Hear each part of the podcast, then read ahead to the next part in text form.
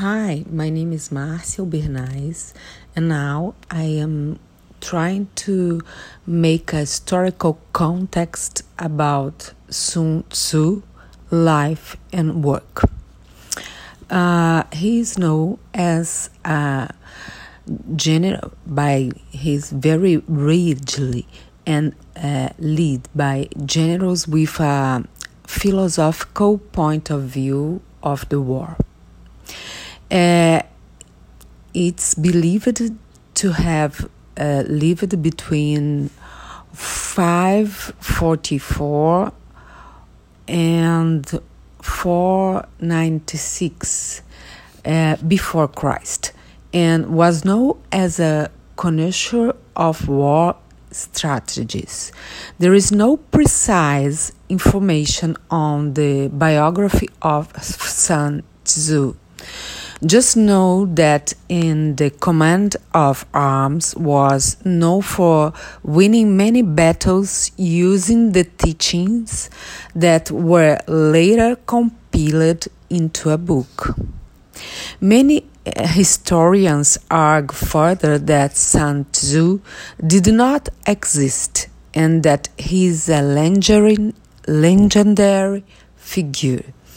Thus, the concepts of the art of war would be actually a compilation of military strategies developed over a period of time. And so I will try to make a sum about them. Uh, there are some rules the moral law, heaven, earth, the commander, method, and discipline. Uh, the moral law causes the people to be complete accord with their rule so that they will follow him regardless of their lives unsmained by any danger I, I will show you an example Nelson Mandela in his speech Invictus.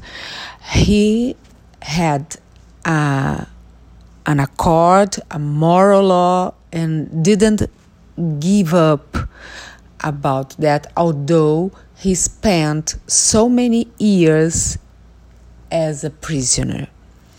Heaven signifies night and day, cold and heat times and seasons. Earth comprises distances, great and small, danger and security, open ground and narrow passes, the chances of life and death. The commander stands for the virtues of wisdom, sincerity, benevolence, courage, and strictness. By method and discipline, are to be understood the marshalling of the arm and its proper subdivisions. Uh, we also have uh, waging war, and about that we may talk.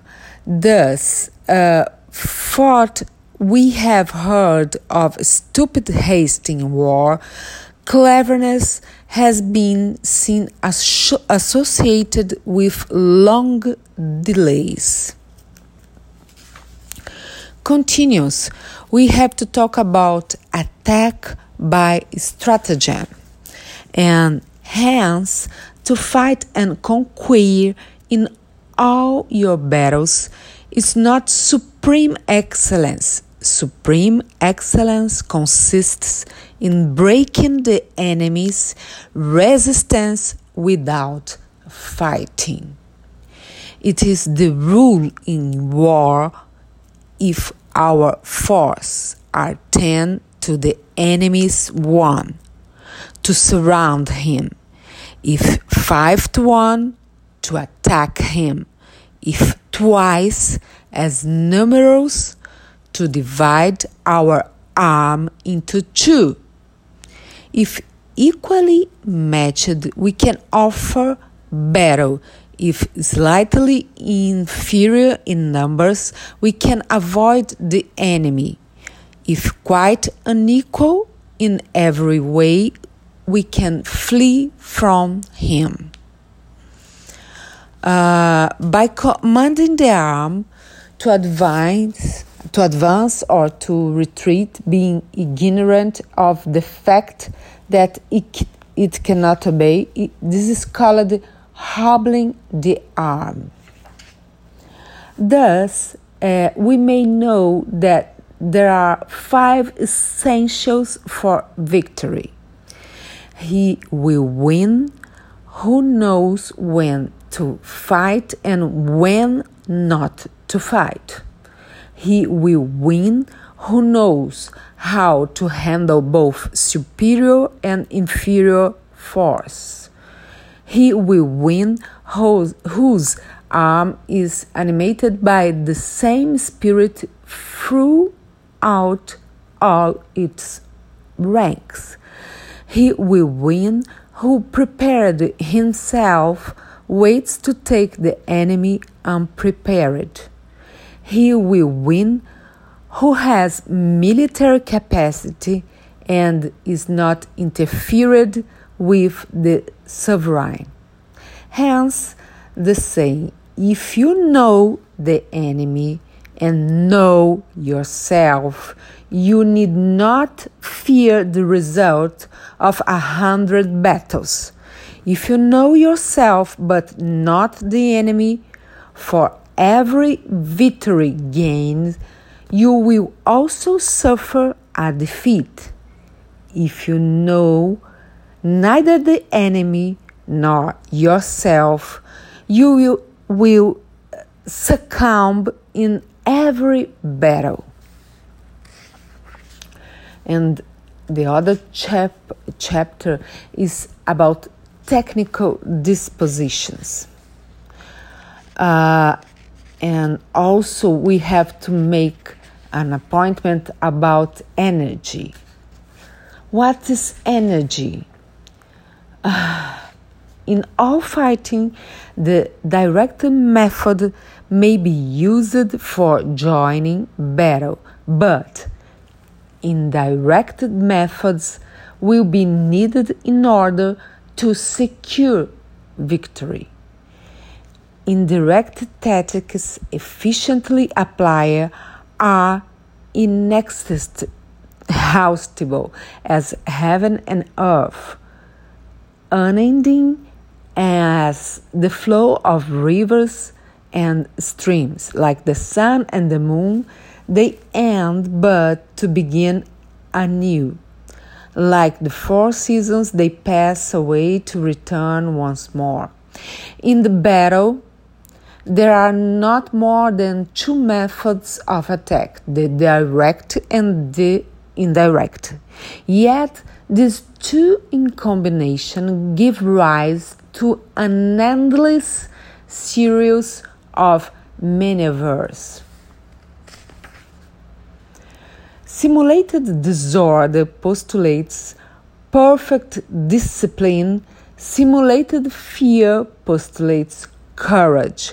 Simulated weakness postulates strength. And weak points and strong. Do not repeat the texts which have gained you one victory, but let your methods be regulated by the infinite variety of circumstances. So, in the war, the way is to avoid what is strong and to strike at what is weak.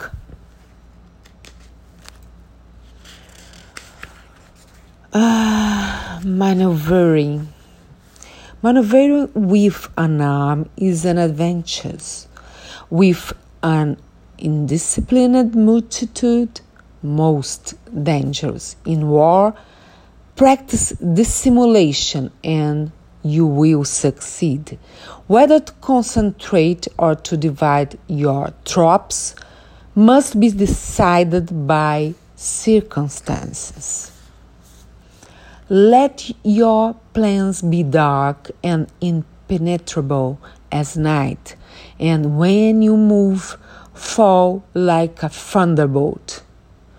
The host thus forming a single united body, is it impossible either for the brave to advance alone or for the cowardly to retreat alone.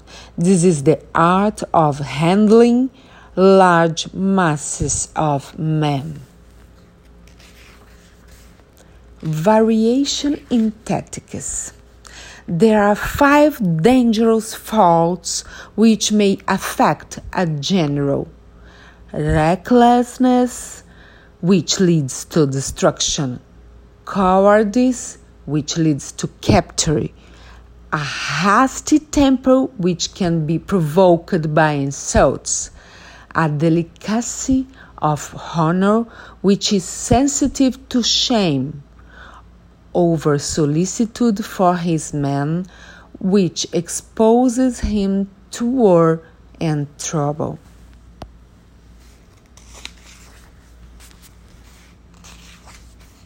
The arm on the march. After crossing a river, you should get far away from it. If you are anxious to fight, you should not go to meet the invader near a river which he has to cross. And so, uh, terrain.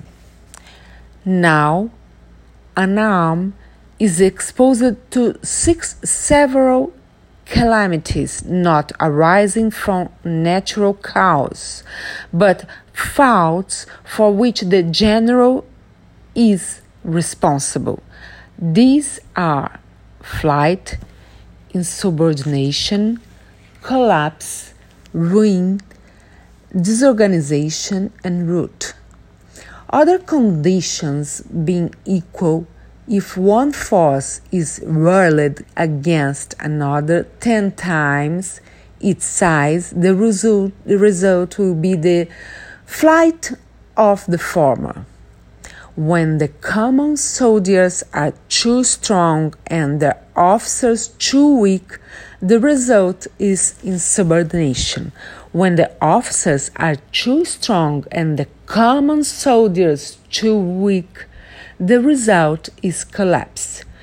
When he, the higher officers are angry and insubordinate, and on meeting the enemy, give battle on their own account from a feeling of resentment before the commander in chief can tell whether or no he is in a position to fight, the result is ruin. When the general is weak and without authority, when his orders are not clear and distinct, when there are no fixed duties assigned to officers and men, and the ranks are formed in a slovenly, haphazard manner, the result is utter disorganization. When a general, unable to estimate the enemy's strength, allows an inferior force to engage a larger one, or rules a weak detachment against a powerful one, and neglects to place picked soldiers in the front rank, the result, the result must be rout.